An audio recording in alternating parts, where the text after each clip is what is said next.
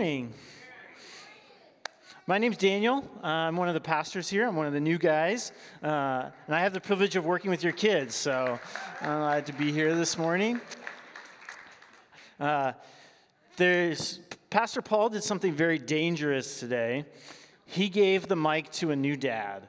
So the new dad's going to show off for a minute. Oh, this is Cohen Denver Johnson, who was born on October 20th, so 9 days ago. So welcome, Cohen. And all the young moms in here is like, why are you not home with your wife helping her? That's a great question. Fortunately, her mother's with her. But he's doing really well, so mom's doing well too. He had a little bit of jaundice, so he's been hanging out in a tanning bed the last week. But no danger.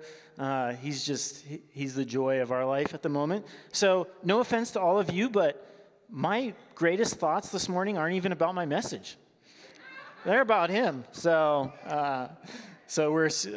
my wife and I are super excited. And I didn't say this in first service, but Pastor Paul called me very sheepishly about 2 months ago to say, I know when your baby is coming, and I can't find anyone to speak. And he was very apologetic. I think he just wanted to run me through a new pastor gauntlet, honestly. We're going to put him on 9 days after his baby's born, put him up on the stage, and see how he does. So you're about to experience it, and we'll see how it goes.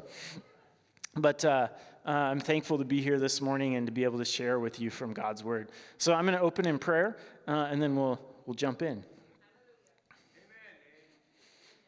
Father, thank you for Cohen and the gift that he is to my wife and I and to his family.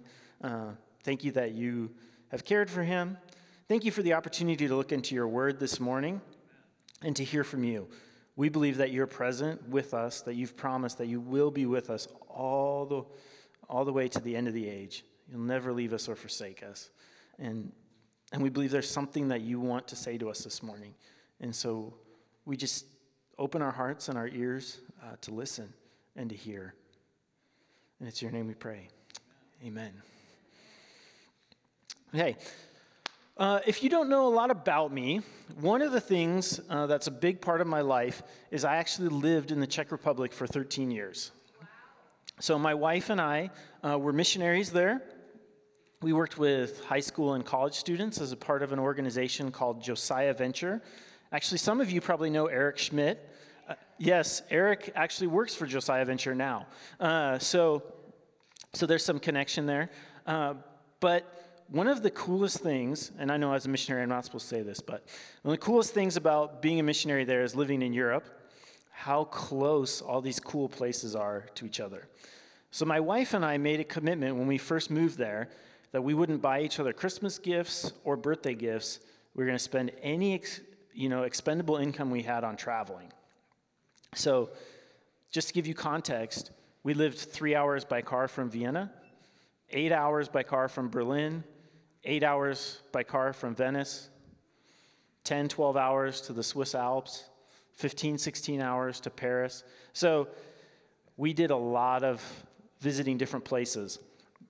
And one of my favorite things to do when we would go to a new city was I would go for a run. Not 40 miles like someone's doing this morning. That's crazy. I think he runs 40 miles when he does a sermon. But I would go out, and a lot of these cities like Dresden or Paris, Venice, not Venice so much, but Vienna, excuse me, they're cities on a river. And so they're very easy to navigate, right? And you get these great views when you go for a run. You run up one side of the river, find a bridge, hopefully, and get across and run back. And it's a really fun experience. Well, we were traveling back from somewhere in Italy, and we'd heard about this city, Bologna. True confessions, we heard about it in a John Grisham novel. And so we're like, we want to check it out. And so we stopped in the city of Bologna, and I said, okay, we've been driving for a while. I said, I'm going to go get a quick run in before we have dinner. and then we can go into the city. So this is Bologna. Now, from looking at this picture, you might understand why I started to have problems running around in Bologna. It's a medieval city, and everything is red brick and looks exactly the same. Okay? And the challenge of a medieval city, so during the Renaissance period, a lot of cities upgraded and changed their facades of buildings. They also made the streets wider, kind of made them more grid-like in some places. Medieval cities were designed to be confusing. They were expecting invading armies to come into your city, and you wanted them to get lost and not know where they were going. Think about designing a city that way. Life was great, right? We had to design this city to stop invading armies. So we were staying just outside of the city wall, and I went and ran into the city, and about 15 minutes into my run, I was like, oh boy, I have no idea where I am. And so I'm running around, and I'm like, I think I've seen that before. Nope, haven't seen that before, but it looks exactly the same as these 10 other places I just saw. And of course, being smart, I didn't take my phone. I don't speak Italian. I didn't even really know the name of the hotel where I was staying. I just am wandering around, like trying to find something that looks familiar. And after about an hour, I finally decided my best strategy would be to find the city wall and to walk along the city wall until I found the right exit, because I kind of remembered what that looked like. Well, medieval city, there isn't just one little lane that runs all the way around the city wall. You have to go in and out, in and out. And about 2.5 hours later, I stumbled into our hotel. And my wife, of course, having no idea where I was very relieved. But it was one of these situations where I was like, I don't know where to go, and I don't know what to do. I think that's kind of reflective of our lives sometimes, that sometimes we don't know where to go or what to do. Sometimes there are decisions that we need to make, and we don't know what the results of those decisions are going to be. When I chose to come to Portland to go to Multnomah for Bible college, I'm from Denver, from Colorado originally. I didn't know that I'd meet a woman from the Portland area, that we'd get married, that we'd live in a foreign country. I didn't know the result of that one little action. I couldn't have told you a year ago that I'd be living in Hillsboro and be with you all. I'm very thankful for that, but it wasn't something I could have predicted. And a lot of us have those moments and things in our lives where we're like, where are we going? Where are we trying to end up? And I think that today's passage speaks a little bit to how Jesus directs us, how he helps us find our way. And so as we look, we're going to look at Luke chapter 10. And we're going to read verses 13 to 16. And Luke chapter 10, this is the story of Jesus sending out his 72 followers. And so he sends them out with some instructions about how they're to enter towns, how they're to greet people. And he tells them, that if they're welcome, they should stay there and eat and drink. If they're not welcome, they should shake even the dust of their feet off and walk away. And he gives them a message to share that the kingdom of God is near. And as he finishes this, he then begins speaking in verse 13 about some specific places. So we'll pick it up there. Woe to you, Chorazin! Woe to you, Bethsaida! For if the miracles that were performed in you had been performed in Tyre and Sidon, they would have repented long ago, sitting in sackcloth and ashes. But it will be more bearable for Tyre and Sidon at the judgment than for you. And you, Capernaum, will you be lifted up to the heavens? No, you will go down to Hades, or the place of the dead. Whoever listens to you listens to me, and whoever rejects you rejects me. But whoever rejects me rejects him who sent me. All right. We've been talking about money for a long time. And now, I know you were hoping for another money sermon this morning. But we're actually transitioning to talk about another difficult topic, which is life after death. But right here, Jesus starts naming off these towns and places. People who were listening, especially the disciples, they would have known what these places were. To us, it's kind of like, okay, great. I don't know anything about it. But the three towns that he calls woes out upon, they're towns around the Sea of Galilee.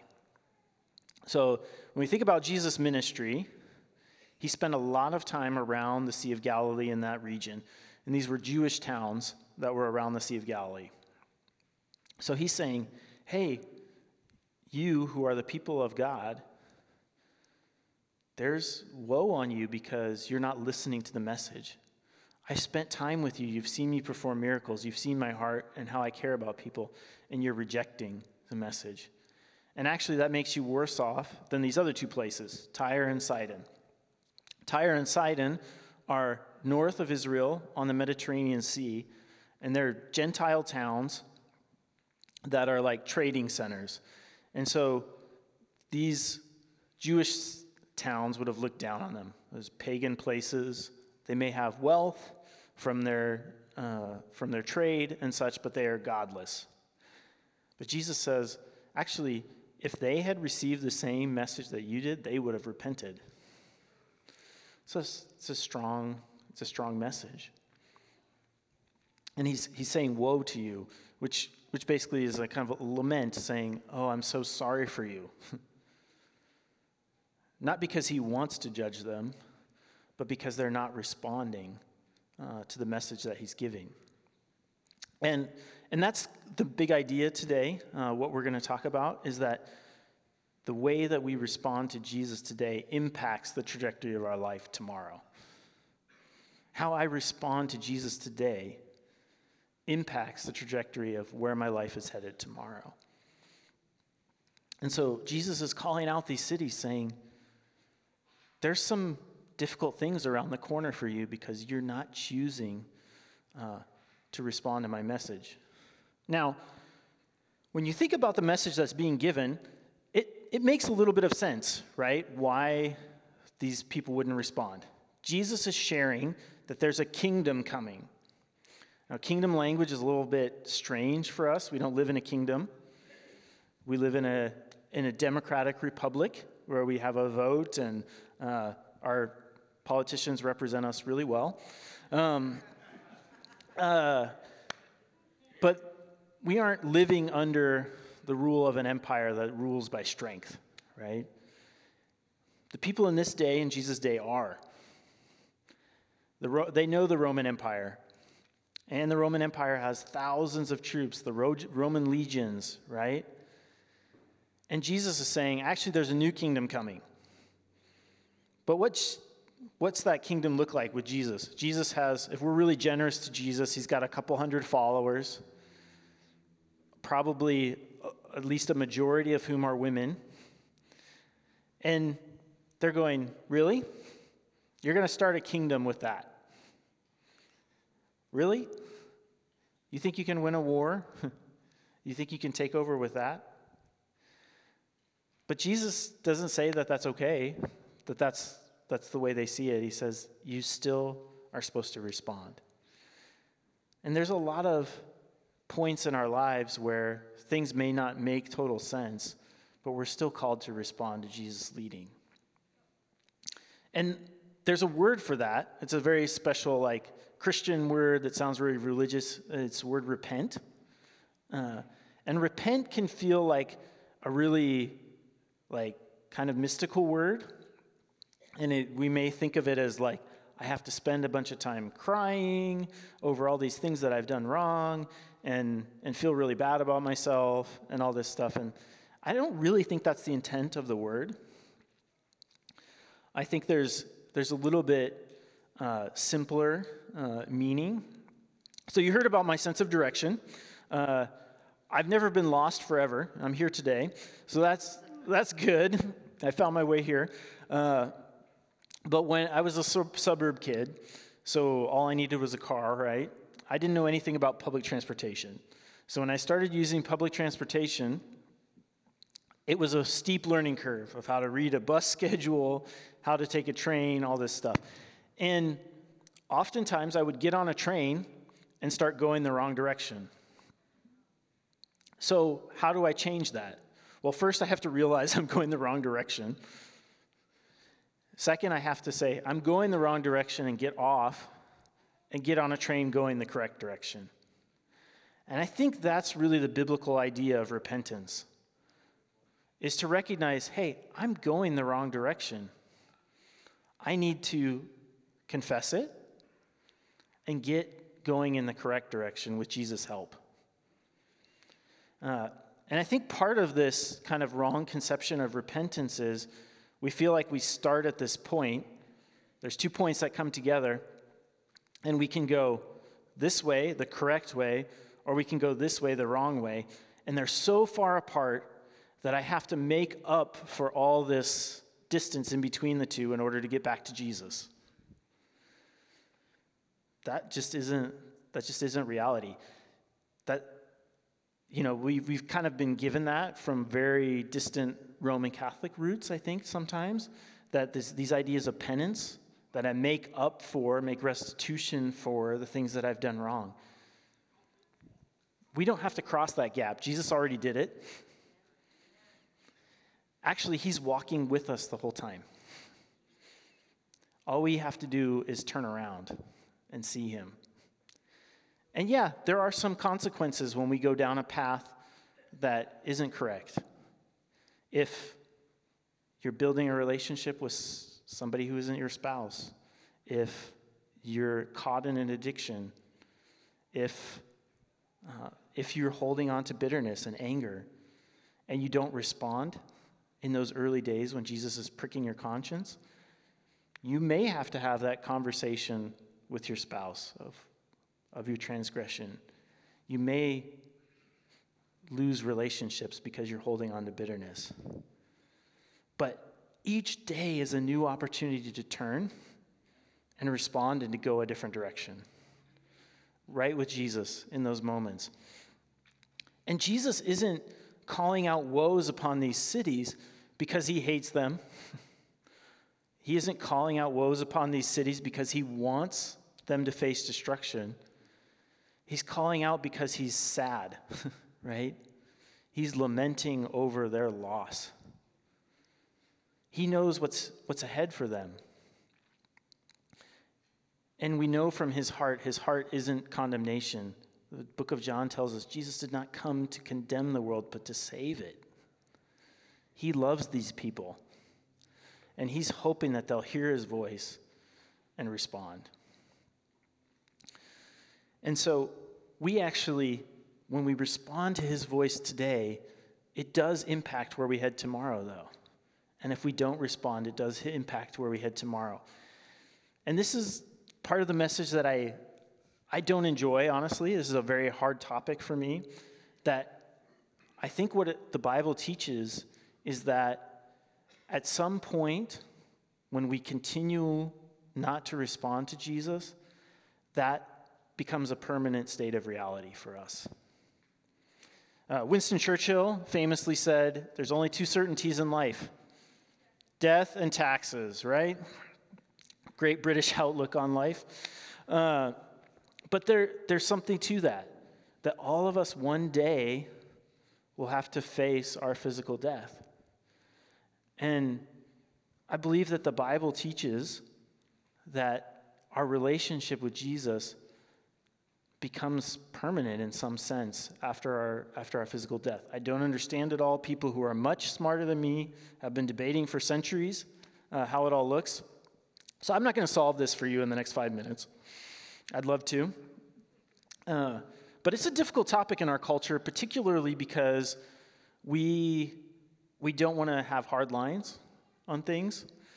And I think actually part of this, and some of this thinking I got from Tim Keller, who recently passed away, has been inspiring to me in this way. We actually, in our culture, have subtly begun to believe that there's nothing after this life. There's nothing coming. And so it doesn't really matter what you believe, right? We're all going to end up in the same place. Now, it gets a positive spin put on it that it's a utopia, but really the underlying belief is there. All you see around you is all there is. So it really doesn't matter what you believe because we're all going to end up in the same place. Jesus says that's not true. And actually, it's a very arrogant worldview to say, I know that all roads lead to the same place. Have any of you been in the forest and there's a bunch of trails? Do they all lead to the same place? You can end up in a very different place, right? The only way that someone would know that all trails lead to the same place is if they've walked them all and could see them all. No one in our world has done that. I don't know for sure that I'll be with Jesus when I die. I'm confident and I have faith, but I can't guarantee it 100%. I haven't been there. There's guideposts, there's trail markers, there's people that are ahead of me on the trail. I have my own personal experience, but I can't guarantee that for you. I haven't been there. That's why it's a walk by faith. And there's a belief, a subtle belief in our culture that it doesn't matter what you think. We know better. We know that it doesn't matter what you think. And that's a very dangerous point of view, because each one of us has to walk our path. And so Jesus is giving us a chance for these cities to respond. He's giving them a chance to accept the kingdom that he's bringing, one where the little children are welcomed. That was just a chapter before. One where the blind are made to see, the prisoners are released. And so if you're here today and you're actually wrestling with this a little bit in your own heart, that you don't totally understand this invite that Jesus is making, I'd encourage you to talk to someone. Or maybe you know that nudge is there, that Jesus is asking you to step in relationship with him this morning. I'm just going to take a moment and pause and pray. And you can pray after me and respond in your own heart. And so let me just pray. And if you'd like to make that step, you can join with me. Jesus, I acknowledge that I've been going the wrong direction. I acknowledge that direction is away from you. And I want to be with you. I want to be going the right direction. Thank you that you, through your death and resurrection, came and sought me out. You died on my behalf to give me new life. I choose to respond and to be with you. In your name, amen. If you prayed that prayer, I would encourage you. We're going to have a prayer team up at the end of the service. There's people in the back with First Steps lanyards on, or one of our pastors would love to talk to you about that and what that means. Or if you have questions, we'd love to interact with you more about that, because it's a big decision, and it's not always easy to make. Well, There's an ultimate sense of responding to Jesus. There's kind of a daily sense of responding. And this passage is talking about one of the main ways that he actually speaks to us. And when we read verse 16 again, it says, "Whoever listens to you, listens to me." So Jesus is talking to his disciples. "Whoever rejects you, rejects me. But whoever rejects me, rejects him who sent me." And so one of the ways that Jesus calls us to respond is through his body, through other believers. I think he does so also through his word. He can lead us in times of prayer, and he can lead us through circumstances. But he uses his body in a special way, right? I know many times in my own life, people have encouraged or said something to me that I needed to examine in my own heart. As you could probably guess, the main person who does that is my wife. She knows me best, and for good and for bad. She gets to reflect those things to me often. We even had a conversation yesterday about something that I had to stop and reflect on. But God's using her because he wants me to draw closer to him, right? My choice is to respond and to hear that or not. And I remember when I was in college, or not college, graduate school, excuse me, I was serving in the Czech Republic and I was doing some studying, and I got the opportunity to talk a little bit about what I was doing. I was working with college students, and it was really kind of a cool thing in my life. We'd been able to start this ministry, and I had a lot of autonomy in what I was doing, and my wife was helping me. It was a really neat time. But I was up presenting some things, about my ministry in our class, and I remember the professor stopped me, and he said, "Daniel, as we're listening to you, pretty much all of the people in this room actually would love to be in the spot that you're in, designing ministry the way that you're getting to do it, and having the kind of fruit in your ministry that you're having." And he goes, "But I'm hearing a lot of you analyzing things that are wrong with it and ways that you're not content." Whoa, those are kind of strong words. And I went away, and I spent a couple months actually reflecting on this. And God began to kind of reveal some things to me about why I wasn't content. And thanks to Rick being willing to step in that moment, I actually got to have a really good finish to that season of ministry, a couple years, because all of a sudden I found more content and contentedness and satisfaction in what I was doing with those college students. But it took the voice of one of his followers. It's not always easy to be convinced, though, right? To change direction. Like me running around Bologna, I ran until one direction until I was convinced that I needed to go a different one. I have a Czech friend here actually today, Karel. He can wave his hand there. He's visiting. And one of the national pastimes in Czech, or things that they enjoy to do, is hiking all over the mountains. And they've done some of these same hikes so many times that they want to be creative and go a different way. And they have a shortcut way of going, and they have a phrase that they say. And I'll say it in Czech, and I'll explain it in English. Je to sice horší, ale za to delší. Which means, it was a worse trail, but it was also longer. A shortcut, yeah. And this is how we are sometimes, right? When people talk to us, like, I think I know better. Thanks for talking to me about that, but I think I know better, and I'm going to go this way.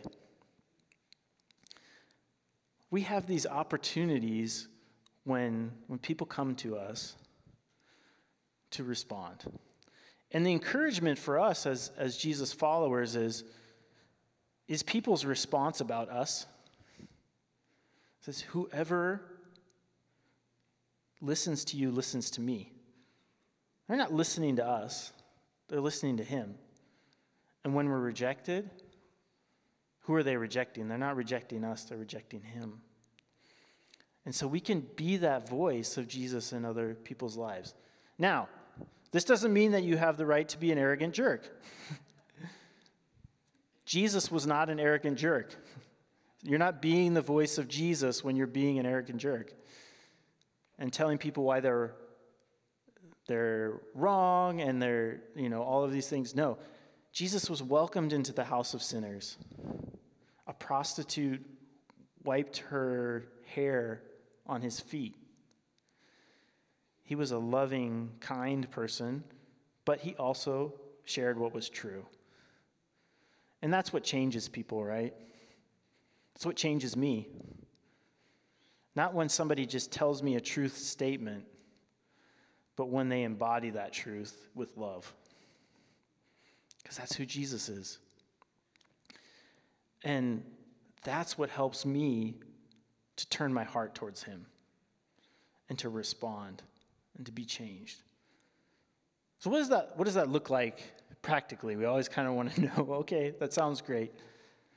Honestly, part of it is to stop and to listen.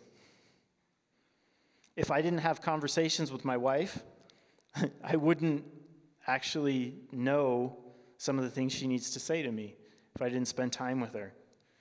We have to stop and take time. Hear his voice. I believe he's right there with you. He's right there talking. And sometimes he uses other people. And so to actually hear people out, ask good questions, have humility in our hearts, helps us to change. Because those responses, the way that we hear his voice, the way that we turn and respond to him, it does set the trajectory of our lives in so many ways. And we don't want to, at the end of our life, look back and say, if only I had listened to X person. Jesus was trying to say something to me maybe way back then.